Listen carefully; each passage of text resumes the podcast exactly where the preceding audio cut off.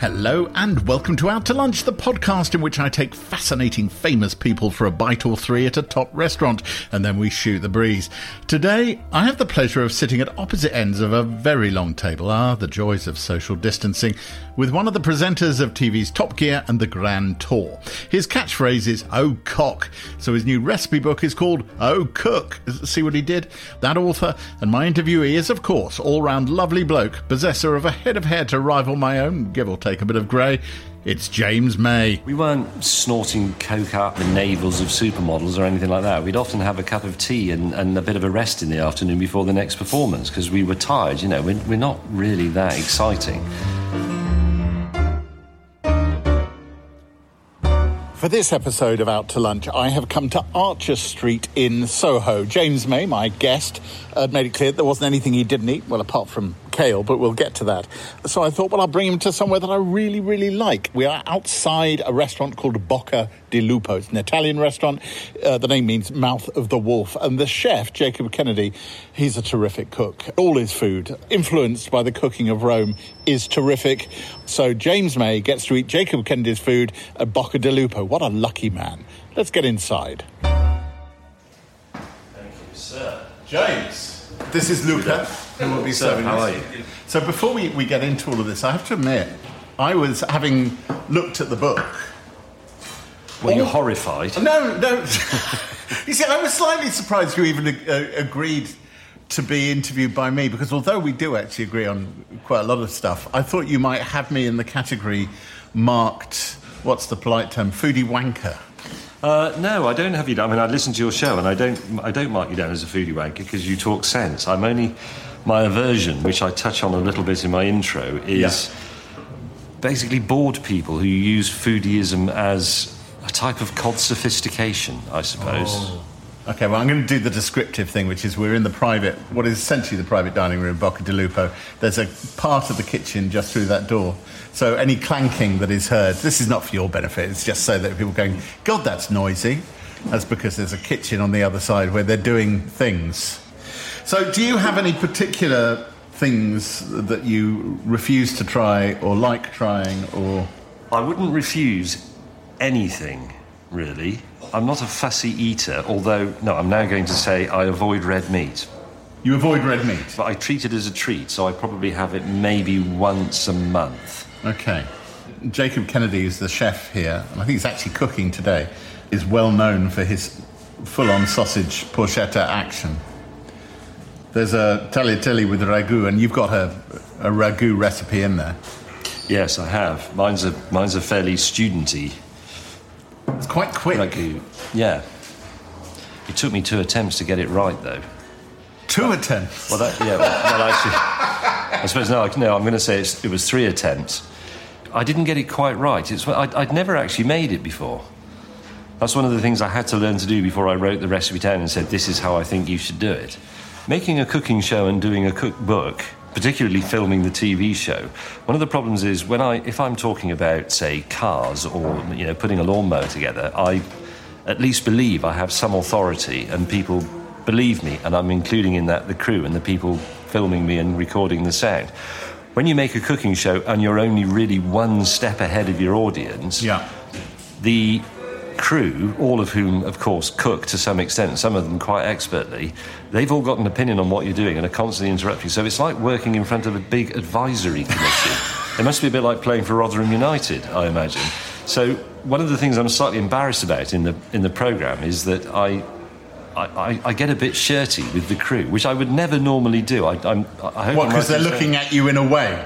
They've got the face on. Or they're just interfering. Excellent. Or, or they're coming and wanting to do the inevitable cutaway shot of the steak I've just cooked perfectly for my helper, for my, for my uh, domestic goddess.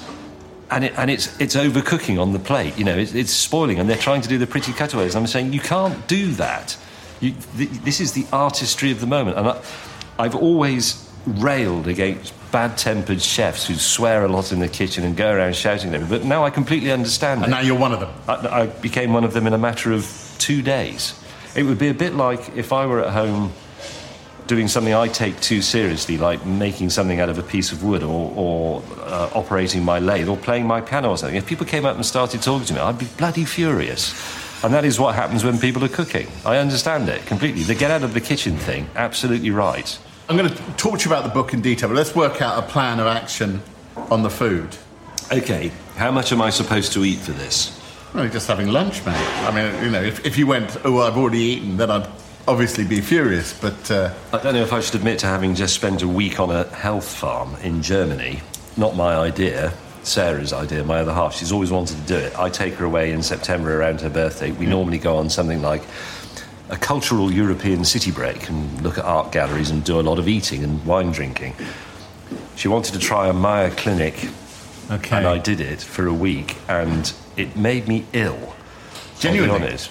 Well, I think so. You go in and you get the impression that it's full of middle aged, probably fairly wealthy people who have absolutely nothing wrong with them, but who feel more virtuous mm. because they've gone for a detox or whatever. It was quite, clear in the initial medical consultation where I arrived that the, doctor thought, ah, here's actually something we can work on. and they immediately put me on a starvation diet. I could just, all I could do was chew a herbal infusion Sarah sat there having the food that they do, and it's fairly simple food in small portions. So I had to chew tea for two days, and I had to do this liver detox. I'm not sure your listeners are going to want to hear this. I feel the need to say this uh, before you go into the liver detox. For anybody listening, there is no such thing as a liver detox, and if you talk to any medical professional, they'll tell you it's bollocks. Yes, that's what they do. Your liver detoxifies your blood. You Precisely. don't need to do anything else to detoxify the liver. And I exercise mine vigorously as a matter of principle. But they gave me this liver detox, which was, apart from the salts and things, you take a mixture of, of, of um, fruit juices effectively and olive oil. And we're talking about a pint. So it's half a pint of olive oil that you drink. And uh, this must have some effects on your stomach, I would guess, since that's where it goes rather than your liver. And then suddenly all the sluices open up and they oh, go, oh, listen to you detoxing. Yes, exactly. As your bodily fluids spray yes. against the porcelain and after two days, so I haven't eaten anything. There's no bar. I mean, the grounds of this place are gorgeous, so you can go on a nice bike ride, but you can't really do any of that if it's chucking it down. And after two days, I had a belting headache. I could hardly see anymore, and I was faint and trembling with hunger. And I went back and to you paid money for this? Oh, quite a lot, actually. And I went to them and I said, This is ridiculous. I'm on holiday and you've made me ill. You're going to have to give me some food. And they said, Oh, very well. And I remember talking to them and saying, I don't even care if I die. I want a chicken curry. And the woman on the desk rang up the, you know, the doctor in charge of me. And uh, I can speak a little bit of German, but she was speaking far too quickly for me to interpret it properly. But I got the, I just heard in the in the middle of this sentence she said in English, chicken curry, and it was said in inverted commas and with disdain. disdain. Yes, yeah. exactly. So, so they put me onto diet 2.1, and then you got you know like a small piece of buckwheat toast for breakfast with a with a spoonful of goat's cheese. Right. Well, let's get you some proper food then. Yes, please. Oh, squid, prawns, and lemon slice pesto. Oh, that's really good. Actually, it's all good. Why don't I throw myself on your mercy? Oh, right. You are the expert. I am a man who has written a student cookbook, and even then, I'm lucky to. Well, I'm glad we're across that. Brilliant. um, so, Luca, yes. can we get some panelle, the, the chickpea fritters? Each, yeah? yeah, why not? The squid prawn, yeah, and a sea bream carpaccio. If you ask Jacob to do us a mixture of sausages. Of course. You want any side to go with that? Yeah. Well, we'll have some token salad or yeah. something. the lettuce, otherwise there's the caponata is amazing. How about a caponata and a whole round lettuce? Perfect. Yeah. Perfect. Now, there was a question uh, I wanted to ask you, which was how long was it after you started working with Clarkson and Hammond on Top Gear? That I realised I didn't like them. That you did, yeah. that you thought these are a couple of dickheads. Well, they are a, a, couple of dickheads, but I'm a dickhead as well. Uh, you've said quite actively that um, one of the things you think makes it work is that fundamentally there are things about each other you dislike intensely.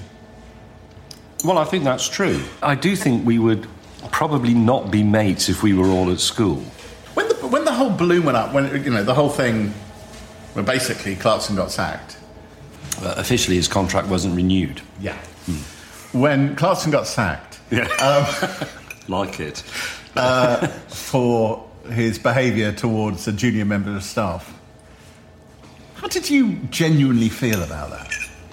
I was conflicted because it obviously wasn't right. That, that was a bad moment, but everybody's had one.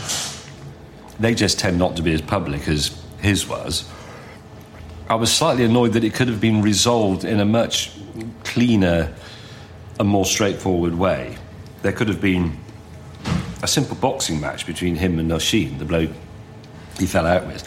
Which has been quite amusing anyway, because Oisin's built like a brick shithouse and would have completely flattened him and anybody else who got in the way. Was he of that hmm. temperament? But he's not. He's a, he's a gentle soul. So I think it could have been sorted out more easily.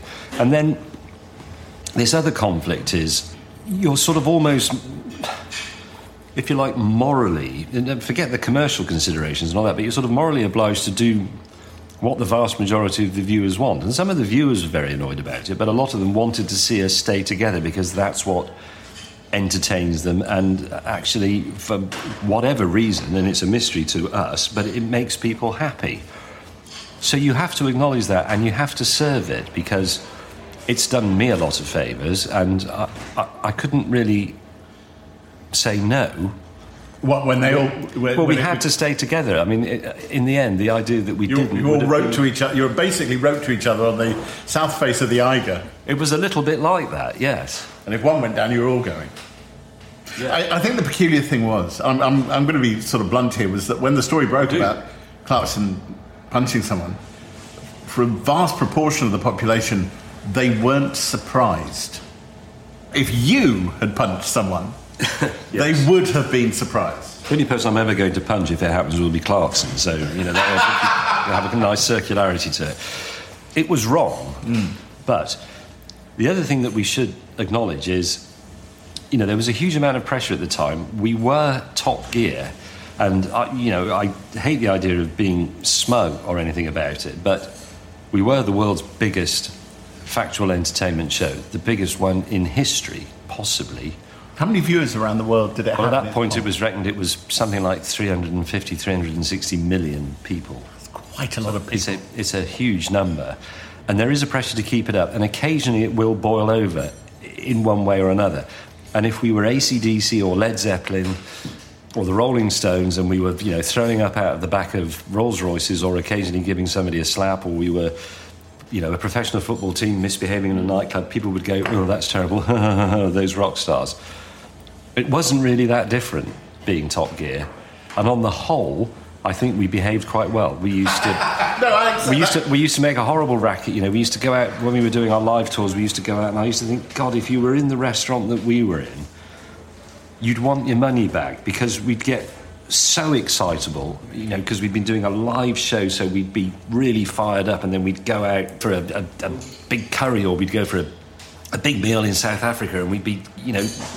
Blowing off because we'd done this live show and it was working, and then and we'd be drinking wine and we'd be screaming at each other in a bid to get our funny line in, you know, and we'd be howling with laughter, and it was all terrific fun. If you were the couple two tables down who'd come out for your 20th wedding anniversary, it was appalling. And if any of those people are listening, I apologise. Also, on behalf of all my colleagues and all the people who work with us, because we were disgusting. Clarkson, I don't think he'd do the same sort of apology. I don't think he would disagree with anything I just said. You know, we weren't violent or aggressive or anything like that. We were just noisy.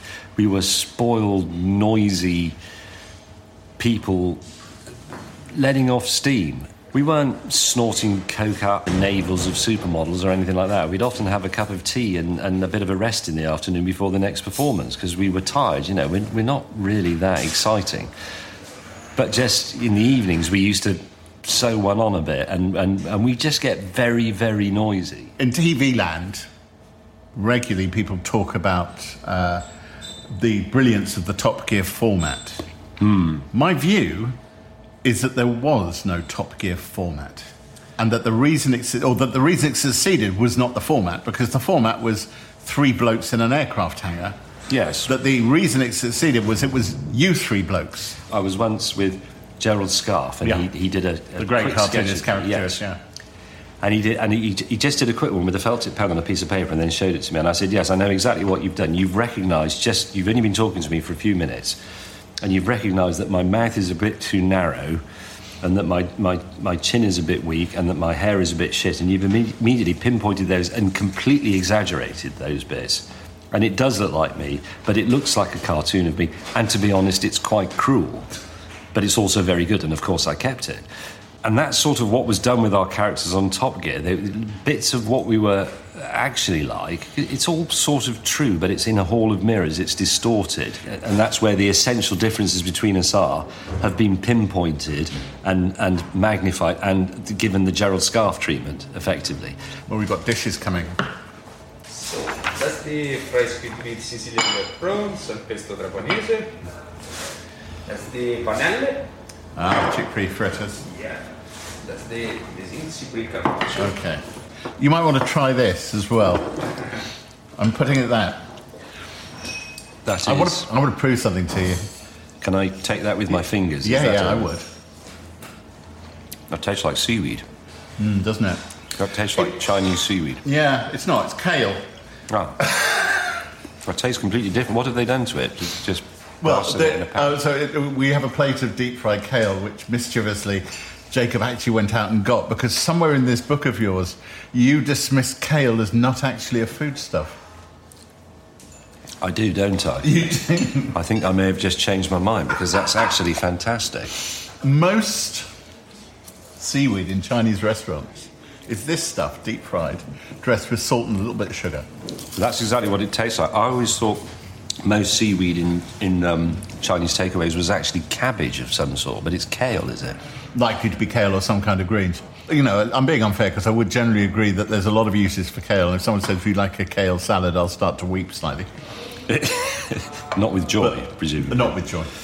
When you were growing up, when you were a kid, If indeed I did, yes. well, if indeed you did, what, what was family life like? I've seen two accounts of what your dad did. One described him as an itinerant foundry manager. Yes, he was a itinerant might be a bit too strong a word, but he was a he did manage foundries, steel and then later aluminium, and we did move around a bit in the steel making and aluminium founding areas. So the Midlands, South Yorkshire, Staffordshire, and so on. So I, I my life was happy as a child, very conventional. I'm sort of rootless, but I slightly feel like I belong in the West Country. Do you think your dad's involvement in the steel industry and foundries and all of that was the thing that turned you on to engineering and how stuff works?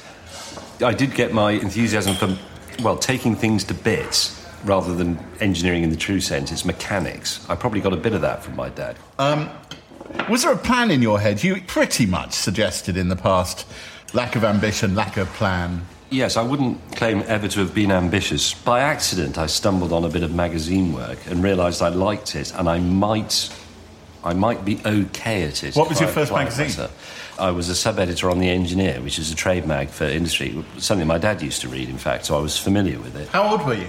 That was 1989, so 26. So I was 26, yes.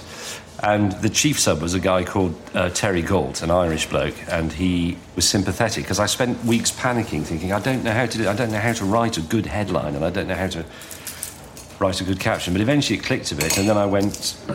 I got the chief sub's job on a car magazine, on Autocar. Eventually, I was fired from that, obviously, and then I And we should just briefly dwell on why you were fired. From Autocar? Yeah. Yeah, that was my acrostic hidden message about how working there was a pain in the arse. Took me months to do, and other people were in on it, but I got fired. So an acrostic is when the first letter of each line or whatever reads together, and yours was. So you think it's really good? Yeah, you should try making the bloody thing up. It's a real pain in the ass. So then, you were a freelance writer. Well, I was then working on production editing stuff for some new magazines that were coming out, and I, in a couple of bored moments, I had a go at writing. Now, I'd never really done writing when I was at school, and I wrote a few things, and I sent them off to this is this is the other man who saved my life, Gavin Green, who was the editor of Car magazine, and I went to see him for an interview. So I went away, I probably went cycling for a week or something like that, and when I came back there was a letter from Gavin Green saying, you know, thanks very much for coming and seeing me. It simply isn't an opening for someone like you, and we don't need any production help. So I thought, oh, yeah, another thinny. You know, I'd had hundreds of those in my life. But there was also a message on the answering machine, which was one with a tape in, you know. Oh yeah, yeah, yeah that. Gavin, Gavin Green, the Australian, very excited, going, "Oh, mate, mate, mate, uh, oh, I don't know, ignore my letter. Oh, give me a ring." So I gave him a ring and he said, Come and meet me in the pub. He lived quite close to me. So I went down the road and met him in the pub and he said, Would you like a column on Car Magazine? Which at the time was a high. I mean, I, I- God knows why he did this. It was on the strength of three columns I'd written. Keep going. You must try that carpaccio. Yes, I haven't had this yet. Um, I'm not commenting on the food. It's all delicious so far. All the food is delicious, mm-hmm. Mr. May says. Two things have occurred to me. One is that that kind of magazine work, journalism, is a very good background, weirdly, for television if you have the facility for television. Television is a writing job, first and foremost, as indeed is radio. So, uh, Yes, and I don't think people have always understood that. no, I don't like to give out advice, and my advice to young people is always that 95% of advice is bollocks. But, But here's the 5%. but here's the 5% that actually makes sense, yes. Um, if you want to do these things, you want to be a YouTuber and a, and a vlogger and all those things, it is still ultimately a writing job. Even if you're only writing in your head, it does start with words. Everything else is subservient to that. It's one of the few areas where I agree with Jeremy Clarkson. If he was listening to this, he'd go, "Yes, all right. Actually, I thought." Well, of the, that, the truth is that that was what he was. yes, of and really course, still yes. And Richard Hammond started in radio, so There you go. I think we've learned everything. You go through a variety of full starts. Top Gear have been going since 77. seventy-six or seventy-seven. Yeah, With Angela. Rippon? Yes. You had two starts on Top Gear. Yes. So it was me, Tiff, Quentin, Vicki, and Chris. Um, You just leave it at that. It's fine. Chris. And if he's listening, I'm so sorry. yeah, sorry, Chris. I was fired from that. I think, to be honest, because I was shit. I wasn't being myself. I, I remember you being introduced, uh, you know, to come back again as part of the team because Hammond and Clarkson did it together for a while.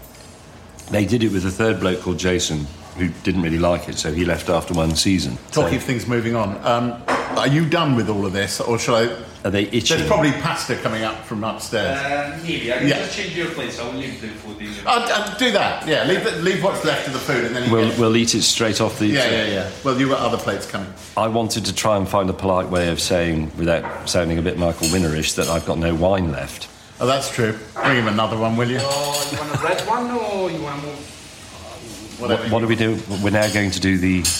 Uh, pasta. The so you've got the ragu. ragu.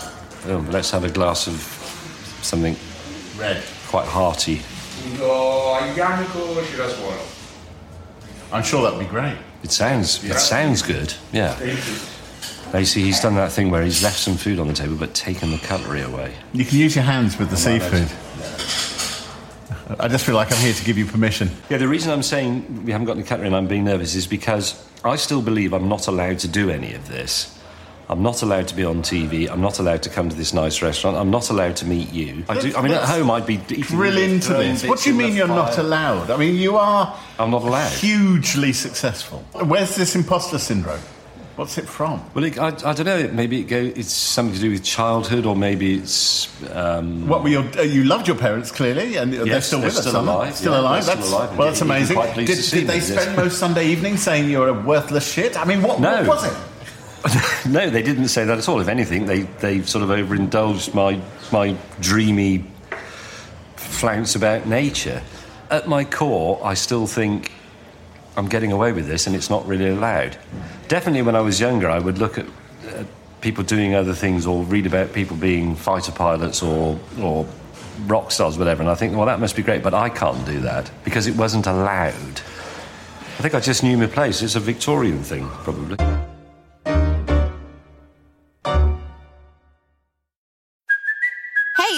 Cuoco for Priceline. Ready to go to your happy place for a happy price? Well, why didn't you say so? Just download the Priceline app right now and save up to 60% on hotels. So, whether it's Cousin Kevin's Kazoo concert in Kansas City, go Kevin, or Becky's Bachelorette Bash in Bermuda, you never have to miss a trip ever again. So, download the Priceline app today. Your savings are waiting. Go to your happy place for a happy price. Go to your happy price, Priceline.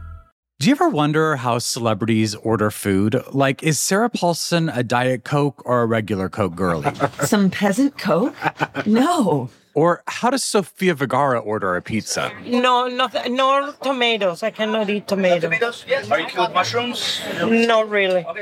If these are the details you need, and I know you do, I have the podcast for you. I'm Jesse Tyler Ferguson, and on my podcast, Dinners on Me, I take some notable friends of mine out to dinners in Los Angeles and New York City. Listen wherever you get your podcasts. That thing was delicious. Thank you. A, a, a big, thick glass of red wine has turned up in Mm, front this of us. is this is very. I'm going to swirl it around a bit. Oz Clarke would be very pleased. With Oh, indeed, because you did do a wine show with him, which also involved you basically saying it's all poncy rubbish.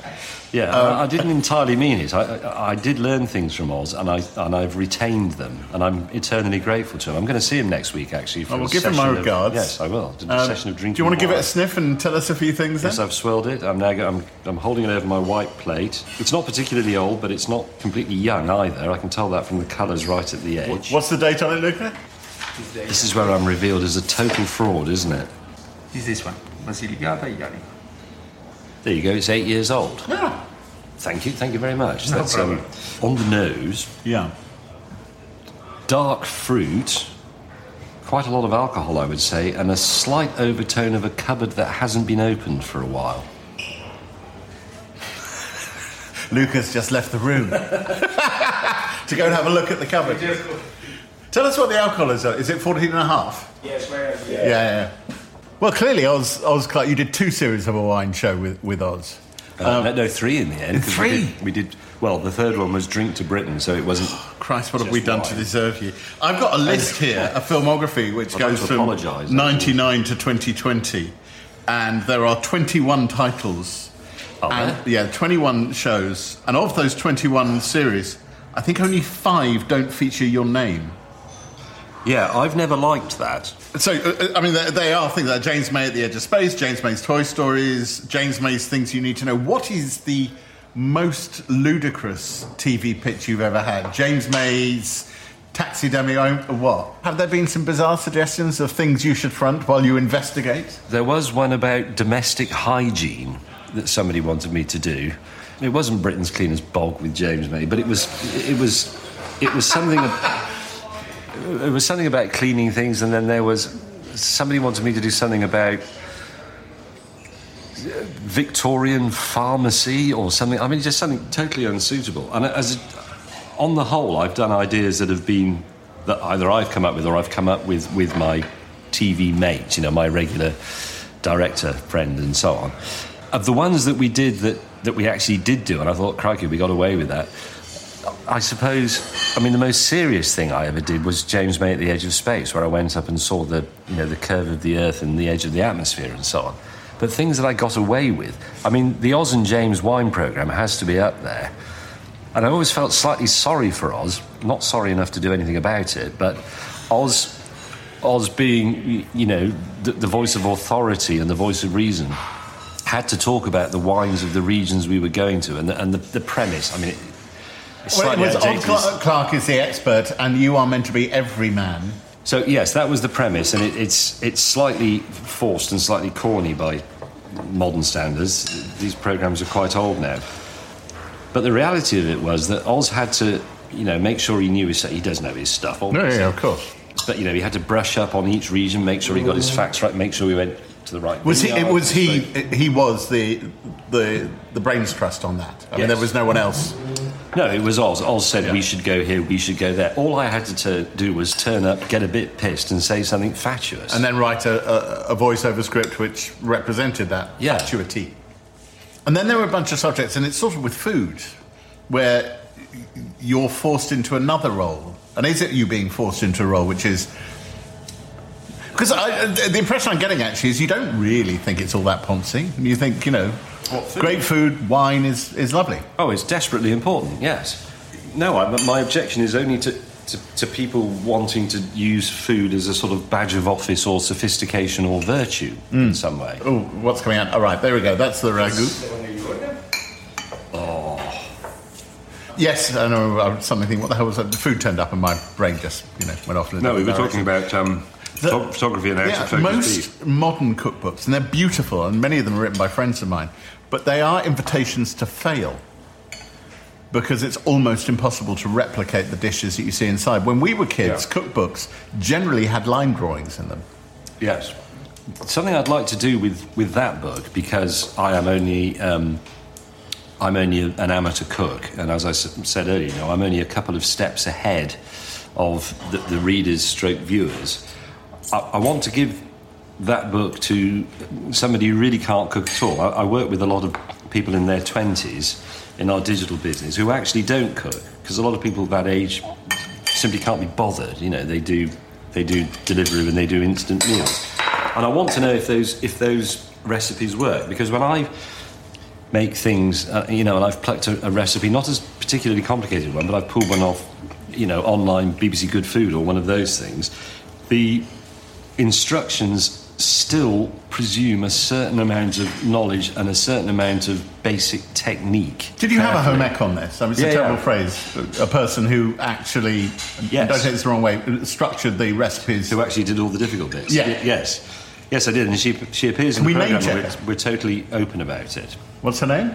Nikki Morgan. We Oh, well. got her on it. I mean, I'm, I quite blatantly go and get her out of the cupboard when I'm stuck. You know, that's that's part of the shtick. But I wanted the recipes in that to be such that if you'd never really cooked anything before, you could follow those instructions and do it. I love you. You have a double-ended pie recipe in there, which is vegetarian on one end and Yes. meaty on the other. I've always wanted to do that. I don't know why I'd never tried it before because I'd never made a pie. it's two discs, and you flop them over, and then you fold them in. So essentially, you, what you've really made is two, pasties. two Cornish pasties. Yeah, it is sort of two pasties. You may as well just make two pies in smaller dishes, but there's something quite nice about the idea of a half and half pie. Especially if you get the two halves mixed up, as I did, so you don't actually know what you're going to get. You don't pay lip service to non-meat cookery in this. You're quite serious about the vegetarian stuff. And In fact, at hmm. one point, you've also said that you suspect we'll, at some point in the future, we'll all stop eating meat.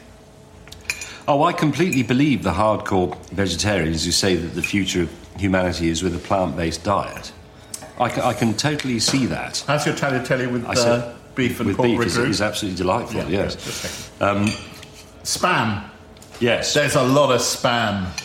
Uh, There's a fair bit of spam, and I don't. But I think it might be misunderstood by some people that this is you being prolier than thou, where it's, to me it actually looks like a reflection of an interest in Japan and Korea. Yes, i- in the Sparman recipe you're thinking of particularly, where hmm. yes, For, for reference, spam became very big in Korea and Japan after the Second World War Yeah. because the uh, occupying American forces brought it in. absolutely right. And at the same time, Japan was, and Thailand and Cambodia and Vietnam were eking out their harvest by making noodles out of rice and wheat supplies and so on in order to make them go further because you know they were they were having a particularly tough time in the late 40s and the 50s. I don't actually eat spam all the time, despite what everybody thinks. It's something I find amusing, but I, I am quite interested in the idea of not necessarily processed, but industrialized food because people forget that the advent of tin food in the 19th century actually completely changed the way the world worked. It changed the mm. way armies could move, it changed the way construction work could. Could happen and, and exploration, the movement of cities, and, and you know the conquest of bits of America and bits of Australia it simply wouldn't have been possible without the idea of canned food, which was the first way that you know beyond things like salting and so on that we preserved things and made them essentially safe. It's a subject we've talked about on the Kitchen Cabinet, the Radio 4 show I do. I know, yeah. We talk about canning all the time and its brilliance. We have a, a food historian, Annie Gray, who's Hmm. superb on that narrative. It's important stuff. It is important stuff, You see, the funny thing but is it's great. You know. that in this conversation we're having around food and the meal we're, we're having, you're clearly an enthusiast and it means a lot to you. Whereas the, the, the person you present in here is, dare I say, a little bit more ornery. Do you think I'm being curmudgeonly in the book? Do you think? Yeah. Well, uh, uh, uh, I think you're being a bit closer to the character on the, on the wine tour. As if it's all right to be emotional about engineering and a beautiful Cessna and a whereas you you feel uncomfortable coming across as too much of a sensual human being. I don't mind being a sensual human being. I don't mind being accused of being a metrosexual and all those other things I've been told I am. But I am very nervous about the idea of being a fraud. Ah. And I, I would be a fraud if I was eulogising about food because I, mean, I, I hope I appreciate it and I enjoy eating it, but I, I don't really know what I'm on about. If it was We're back on imposter syndrome, aren't we? back on imposter syndrome, yes. I've asked a number of my guests this, this question, which is Have you been in therapy? No. No. Never considered it as a way of dealing with this ludicrous imposter syndrome. You're, you know, massively successful. It doesn't bother me. Oh, do you like it? Do you think it keeps you in the right place for what you have to do on a professional basis? I mean, if you didn't do it, might you turn into one of those, you know, TV presenters who hits underlings when they haven't served them a hot dinner? I, I think I'm a long way from that, but I mean, I've started. I got bad tempered with the crew making the cooking show. Small steps. Do you think so? Baby steps. Oh, Nice. We've got some, Selezione de sausages. we've got some full-on sausage action here. Wow. This is what the, I think this is what the Americans, or the Californians anyway, would call linguiça. Is it? It's this sort of very orange, very oily sausage, which I think is going to be a little bit spicy. That is the calabrese, chili and Calabrese, paprika. yes. Yeah. Is that right? Did I? It's uh, paprika and some chili inside. Yes. Long That's- There you go. Thank you. Now, as you are here, because you've got a book coming out, James May O'Cook, 60 Easy Recipes That Any Idiot Can Make. If there was one recipe in here that you were going to say sort of summed up the, the approach of the book, which would it be? I think cauliflower cheese. Oh, really? I try Oh, not to eat too much cheese. I try not to eat too much cheese these days because I'm sure it makes me fat and and slow. But it's such a hotly debated topic. How do you make a cheese sauce? And there are actually lots of ways of doing it, and most of them work reasonably well. But it's so satisfying when you get it right. The crunchiness of the cauliflower, the, the sort of the, the, the feral, earthy flavour of cauliflower, and the rich, coma-inducing cheesiness of the sauce with a few little brown bits on the top. It does sound pretentious, but but if you wake up in the morning with a thick head and somebody says you can have either cauliflower or pasta cheese, you want it. You want the feral want earthiness of the cauliflower. You want it more than life itself, actually, in that moment. So, yeah. So, any any other interesting things going on in your life? I've bought half a pub. You bought half a pub. Yes. Couldn't uh, afford the whole pub. And another bloke owns the other half, and he didn't want to give it up. But where our little hobbity retreat cottages down in South Wiltshire, there is, it's only a small village, there is no pub in it. There used to be, but it was converted into a house some 20 years ago. So we didn't have a pub. The next village, which is only uh, a mile's walk away, less if you go over the fields, that has a nice pub. It's an old building, uh, it's early 18th century, but it's been sort of it's been kept it's listed it's been kept as an old building but it's got modern furniture it's sort of what i like it's a it's a proper pub but it's not twee and it has sort of elegant food that is occasionally a little bit Your hands are moving in a way which Uh, is yes meaning stacked, yeah, food on, on top of each other. Um, but all very nice. It's popular with the villages. It was saved once before by a group of blokes who put a huge amount of money into it. It's never made any money. When covid came they finally had enough and said right this is over. So we'll put it on the market, and if nobody wants it, we will probably sell it to a developer, which is what would have happened five or six years ago, and it will probably end up being turned into a house or something like that. It's a decent pub with no hang ups of tradition or any of that nonsense mm. attached to it. No Morris dancing, no horse brass, none of that. Are you saving it? Yes, but I don't like to admit that because it sounds virtuous. The real reason I'm doing Heaven it is because yes, exactly. I wouldn't want to go for my weekends in the country and not be within walking distance of a pub because why would you go in that case? The there are a lot of nice pubs around there, but they're all a drive away. Eventually, I, you know, I looked at the accounts. I met the bloke who owns the other half of it, who I liked, and I thought, you know, maybe I should do this. There, there's no custom. It's been closed for months because of COVID. It's never made a profit. The building needs some work. This sounds like a brilliant, brilliant business venture on your Yes, part. but on the plus side, nobody else wanted it.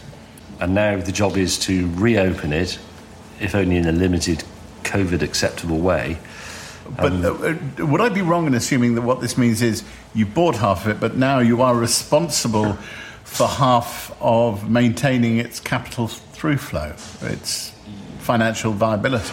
Yes.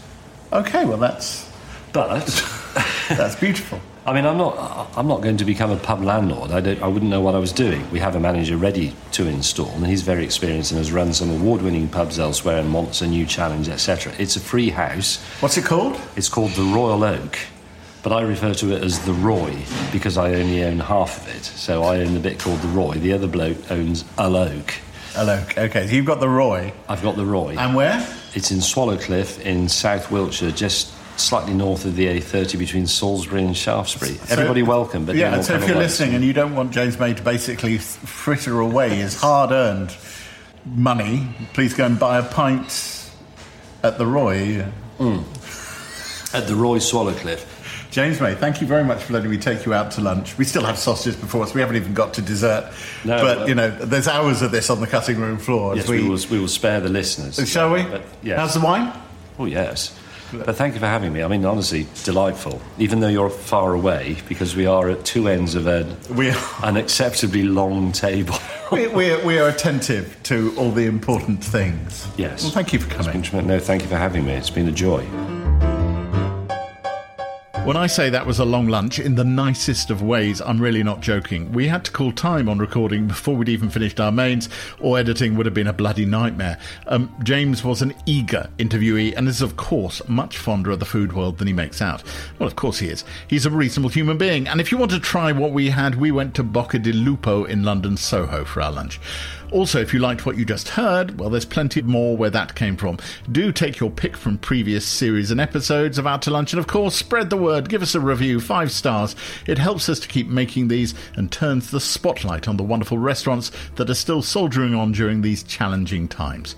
Out to Lunch is a Something Else and Jay Rayner production. The music was written, arranged, and performed by me, Jay Rayner, and Robert Rickenberg. The mix engineer was Josh Gibbs. The assistant producer was Rosie Marotra. The producer is Selena Ream, and the executive producer is Darby Doris. Additional production is from Steve Ackerman. Next time, we'll be hanging out with comedian, author, screenwriter, and co host of The Guilty Feminist. It's Deborah Frances-White. And it was at that point in my life that I realised, Jay, that if you were brunette, you needed a talent. It's not enough. It's not enough. Your hair colour is not going to see you through.